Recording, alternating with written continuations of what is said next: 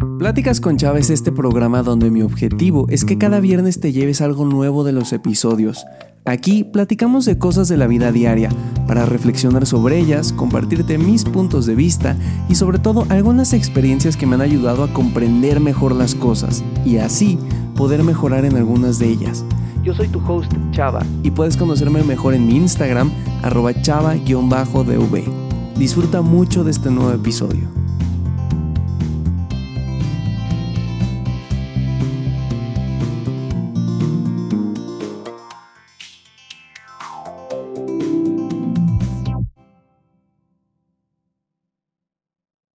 ¿Cómo están mis queridos amigos? Sean bienvenidos a este segundo episodio de la tercera temporada de Pláticas con Chava.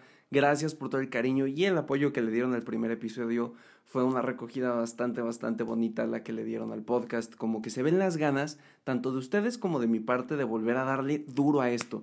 Y el día de hoy, como se los prometí la semana pasada, vamos a hacer una nueva sección en el podcast que se llama Reflexionando sobre canciones. En este caso elegí una canción muy importante en la actualidad que está sonando muchísimo. Probablemente la conoces, si no, es momento en el que le pongas pausa a este episodio, vayas a Spotify o Apple Podcast y busques La Bachata de Manuel Turizo. Decidimos esta canción ya que les puse una encuesta en mi Insta, arroba chava-dv. Les di tres opciones de los más sonados de Spotify en, en, este momento y ustedes decidieron esta canción que me pareció bastante interesante porque, a ver, incluso con que es una canción de reggaetón, hay muchas cosas positivas que se pueden sacar. A veces como que le damos una connotación negativa al reggaetón por las cosas que suele decir, pero incluso, y quiero como dejar esto en claro y creo que es un punto muy importante del podcast, incluso de aquellas cosas de las que no creemos que puede salir algo bueno, pueden salir cosas muy positivas y eso es lo que quiero demostrar el día de hoy. Puntos importantes antes de empezar a, bueno, no analizar, a reflexionar, y justo este es el punto que quiero mencionar. Probablemente tú conozcas este tipo de contenido de otros podcasters que hacen eh, analizando canciones. Yo decidí no llamarlo así por dos cosas. La primera, eh, que analizar en los otros podcasters viene de una corriente psicológica que se llama psicoanálisis, la cual no practico, no es mi corriente psicológica, entonces siento que será como morderme un poco la lengua en esas cosas que ellos hacen y segundo, al final analizar es como no se me hace tan propio porque es como tratar de decirte es que este es el significado de la canción y para mí pues no hay un significado en sí, o sea, tú lo dotas de un significado, yo lo doto de un significado. Y entonces como que decirte este es el verdadero significado de X, Y o Z, como que no me hace congruencia. Y en cambio reflexionar siento que deja muy en claro que es mi pensamiento con mis vivencias que te quiero compartir que esta canción me hace pensar. Es decir, yo la escucho, pienso algo y te lo comparto. Y ojalá que esto que te estoy compartiendo o que estás a punto de escuchar, pues te sea de provecho, te sea útil. Yo lo estoy haciendo con todo mi corazón. Ténganme paciencia, que es la primera vez que lo voy a hacer. Estoy un poco nervioso, pero mis queridos amigos, ustedes apoyaron muchísimo el primer episodio de esta tercera temporada y es mi momento de volverles el favor, dándoles contenido de calidad. Así que el día de hoy me traje aquí mis apuntes y tengo la letra escrita para comenzar a reflexionar sobre la bachata de Manuel Turizo. Punto número uno, y esto es importante hablar, la bachata se centra en una cosa en específico y es una ruptura amorosa. Pero lo interesante es que Manuel Turizo nos lo plantea con un punto de vista diferente al que estamos acostumbrados. Al menos en México, por ejemplo, muchas canciones de desamor vienen de la música banda, la, música regional mexicana, que es con la trompeta y el acordeón y todo esto, y suelen hablar de un despecho muy grande en el que se enfrascan en lo que tú no hiciste y no me amaste y me traicionaste o yo te traicioné y soy un tonto por eso. Y me parece que la bachata nos narra una historia con la que muchos nos podemos identificar como un poco más alegre, un poco buscándole la vuelta a la situación y dejándonos entrever también cuál es el camino que a veces la sociedad, los amigos la familia nos van pautando para poder superar una ruptura amorosa. Así que prepárate porque comenzamos. La letra dice, te bloqueé en Insta, pero por otra cuenta veo tus historias. Tu número lo borré, no sé para qué si me lo sé de memoria. Hay veces que cuando uno rompe en las relaciones, y probablemente si tú has tenido una pareja en tu vida, pues sabrás de lo que estoy hablando. Eh, dependiendo del rango de edad en el que estés, seguramente has vivido una ruptura amorosa o no. Pero a veces como que cuando terminas, lo primero que piensas es tengo que alejarme por completo de esta persona, es decir, borrar cualquier recuerdo de que estuvo en mi vida. Elimino las fotos de Instagram, de Facebook, la borro de mis amigos de Facebook, la dejo de seguir porque no quiero ver su vida. este, borro su número de WhatsApp y a veces también es el consejo que tus amigos te van dando, es decir, elimínala de todos lados. Pero aquí hay algo muy importante y es que como que este acto, al menos para mí, y, me pone a pensar, es una, como una salida fácil a decir, quiero fingir que no estuviste en mi vida, quiero evitarme sentir ese sufrimiento o evitarme tener que enfrentar a este dolor que me genera, pues la ruptura amorosa tratando de no verte. Y el problema es que evitar a largo plazo no genera consecuencias nada favorables, mis queridos amigos.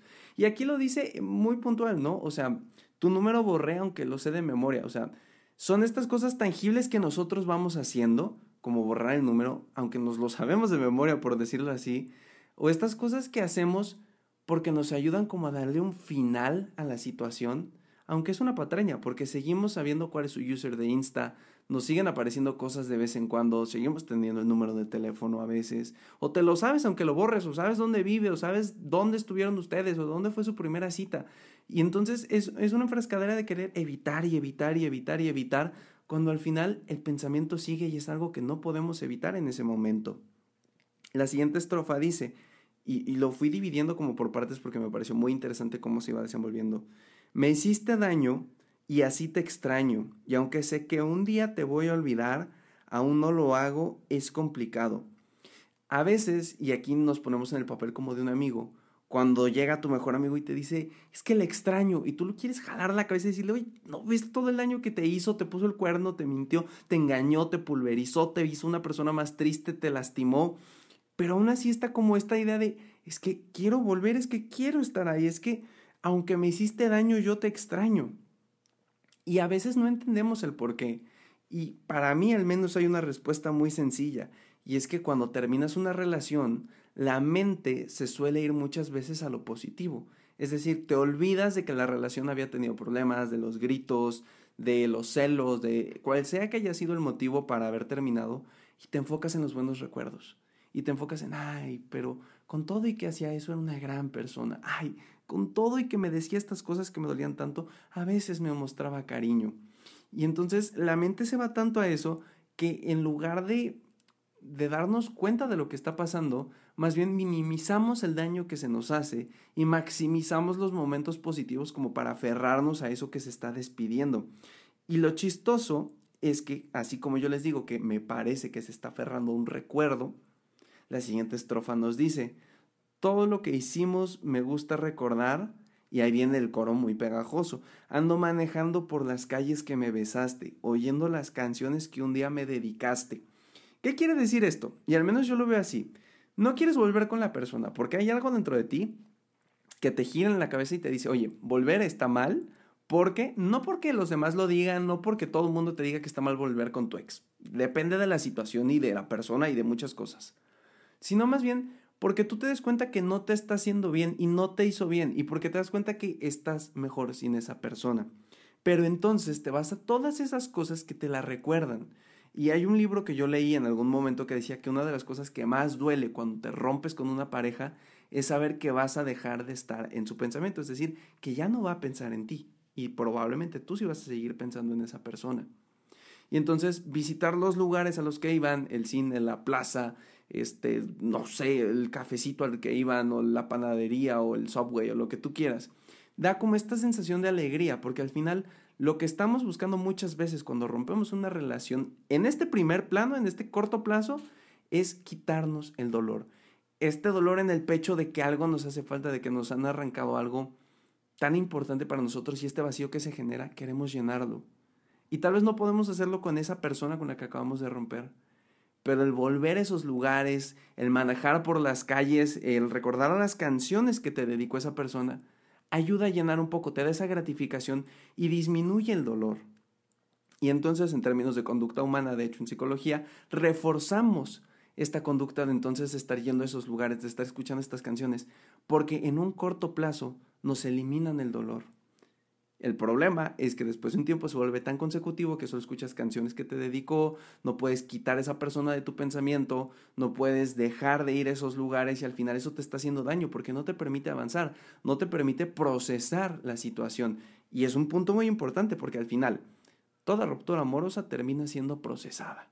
Entonces, lo único que hacemos con estas canciones y reforzando esta idea de que al lugar al que fuimos, las canciones que nos dedicó, nos ayudan a sentirnos mejor, es evitar que podamos procesar este duelo, esta ruptura en nuestra realidad.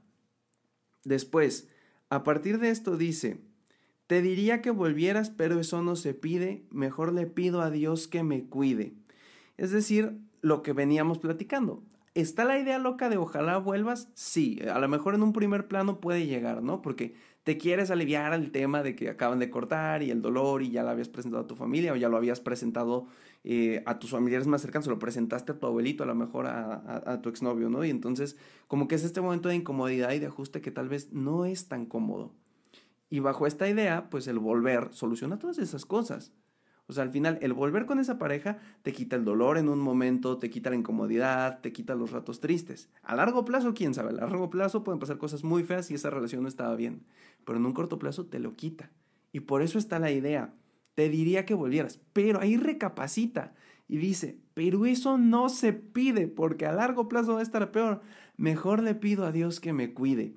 Y esto es algo muy interesante porque me ponía a pensar antes de, de grabar este episodio, de realizar el guion y decía, a ver, en mis rupturas amorosas en mi vida, a ver, no han sido muchas porque estoy muy joven, pero alguna que otra idea tengo. A veces necesitas aferrarte de algo tan grande o tan supremo para poder encontrar la fuerza a seguir. Y en este caso, bueno, pone el, ejemplo de Dios, ¿no? Pero cada quien lo puede poner en, en, en, lo que crea o en la fuerza en la que crea superior o lo que signifique. Pero es como esta idea de, no puedo tanto con esta ruptura que te sigo buscando, sigo buscando los lugares. Sé que no quiero estar contigo, pero necesita la ayuda de algo más para poder salir de aquí. Y después viene el coro de nuevo, ¿no? Porque ando manejando por las calles que me besaste, oyendo las canciones que un día me dedicaste. Te pediría que volvieras, pero eso no se pide. Mejor le pido a Dios que me cuide. O sea, volver, estamos eh, rectificando este hecho de estar buscando la calma, de evitarnos el dolor, pero sin volver con la persona con la que estuvimos. Y después viene, y esta parte es muy importante, que me cuide de otra que se parezca a ti. No quiero caer como ese por ti. Es decir, a veces cuando uno rompe las relaciones, pues seguimos ciertas tendencias o ciertos patrones. No sé si alguna vez han escuchado que algún amigo le dice, oye, tu actual pareja se parece muchísimo a tu ex, no sé qué le haces para buscártelas igual, no aprendes, el ser humano es el único que tropieza dos veces con la misma roca. De hecho hay una frase de Jorge Lozano, creo se llama, César Lozano, César Lozano, uno de estos platicadores eh, de, de estos de internet, un regio montano, que dice, el chiste era no tropezarse con la piedra, no besarla, porque al final es justo esto, ¿no? Como no volver a caer en el mismo error y basa esta idea también en que entonces después de una ruptura amorosa, también aprendes. Y esto es algo que he platicado mucho en el podcast. Necesitamos aprender de nuestros errores porque si no, los vamos a repetir. Si no sabemos qué salió mal o por qué salió mal, lo vamos a repetir y vamos a estar tropezando una y otra y otra y otra y otra vez. Es por eso que entonces, que, es, eh, que me cuide de otra que se parezca a ti, no quiero caer como hice por ti. Y después viene, ojalá te enamore, haga lo mismo que me hiciste a mí, tú me enseñaste a no amar a cualquiera y también como no quiero que me quieran. Al final, hay dos cosas muy importantes. La primera, me enseñaste saber cómo no quiero que me quieran, lo que decía, aprendí lo que quiero de una relación y lo que no. Y al final el entender esto como que también significa un poco la pérdida, porque dices, mira, ya pasó, pero aprendí algo, aprendí qué es lo que estoy buscando en una relación, aprendí qué es lo que quiero en una pareja, aprendí qué es lo que quiero para mí. Y con eso, mis queridos amigos, ya vamos de gane porque probablemente podamos evitar una piedra en los siguientes 30 metros de nuestra vida. Y ahora viene otra parte, la venganza. Ojalá que te hagan lo mismo que tú me hiciste a mí. Te deseo el mal y que te rompan el corazón. Que probablemente también es un pensamiento que has tenido si tienes una expareja.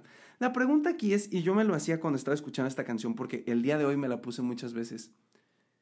¿De verdad nos llena, nos tranquiliza, nos satisface, nos hace felices? Que le vaya mal a esa persona que nos hizo mal? O sea, a ver, genuinamente pensemos, tal vez si dices como, eh, qué bueno que se cayó, no sé, pero no ayuda en nada. No avanza nuestro dolor, no disminuye nuestro dolor, no se cambia la situación, no se intercambian los papeles. Pero aún así le deseamos el mal porque creemos que eso nos va a hacer, nos va a hacer sentir bien. Y desde mi punto de vista, hay veces que nos enfocamos tanto en cuando a esa persona le vaya mal, yo me voy a sentir bien, en lugar de un qué voy a hacer en este momento para sentirme mejor. Salir con los amigos, escuchar música, leer, ir a terapia, etcétera, etcétera, etcétera. Y es importante analizarlo porque al final dice, ojalá que te hagan lo mismo que me hiciste a mí. Vaya, ni siquiera, o sea, aunque le hagan lo mismo que te hicieron a ti, no garantice que vaya a reaccionar de la mejor manera. A dos personas nos pueden pasar la misma situación y aún así vamos a reaccionar de manera distinta. Pero creemos que eso, vaya, puede solucionar las cosas.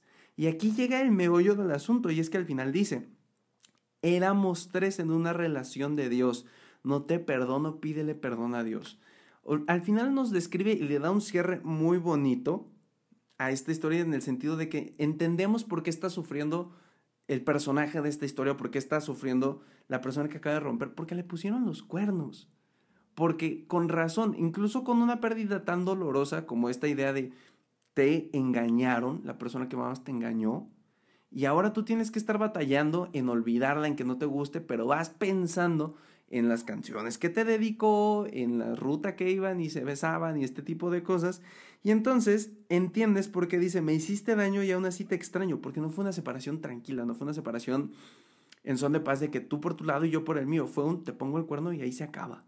Entonces entendemos de dónde viene todo este bagaje de la canción, pero bueno, al final responde, dije que te olvidé y la verdad es que yo ando manejando por las calles que me besaste, oyendo las canciones que un día me dedicaste. Te pediría que volvieras, pero eso no se pide, mejor le pido a Dios que me cuide. Y repite el coro una vez más y se termina la canción. ¿Qué entendemos entonces? Puntos importantes de esta historia de amor, de relación, de le pusieron el cuerno y está buscando algo. Número uno, que al final necesitamos significar las pérdidas. Como bien lo hace la canción, bueno, aprendí que es cómo quiero que me quieran y cómo no quiero que me quieran. Vete tú por tu lado y yo por el mío. Y al final entiendes cómo también el, el personaje principal de esta canción va buscando como estas pequeñas aspirinas para no sentir el dolor, para huir de él, que es poner las canciones, estar por la calle donde caminaban y este tipo de cosas. Al final hay que entender que es muy adictivo esto porque nos hace sentir mejor en muy pequeñas partes. Es decir, bueno, ya escuché y me acordé de esa relación y estoy tranquilo. Pero 10 minutos después regresa el mismo pensamiento. Ay, bueno, pero ya pasé por la calle donde nos conocimos. Pero 20 minutos después ya de nuevo tienes ese sentimiento de que algo no está funcionando, que le extrañas o lo extrañas o le extrañas o este tipo de cosas.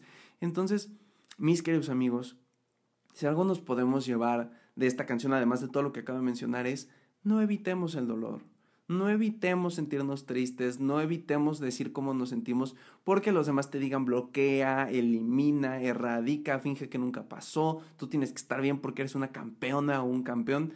Atrévete a sentir.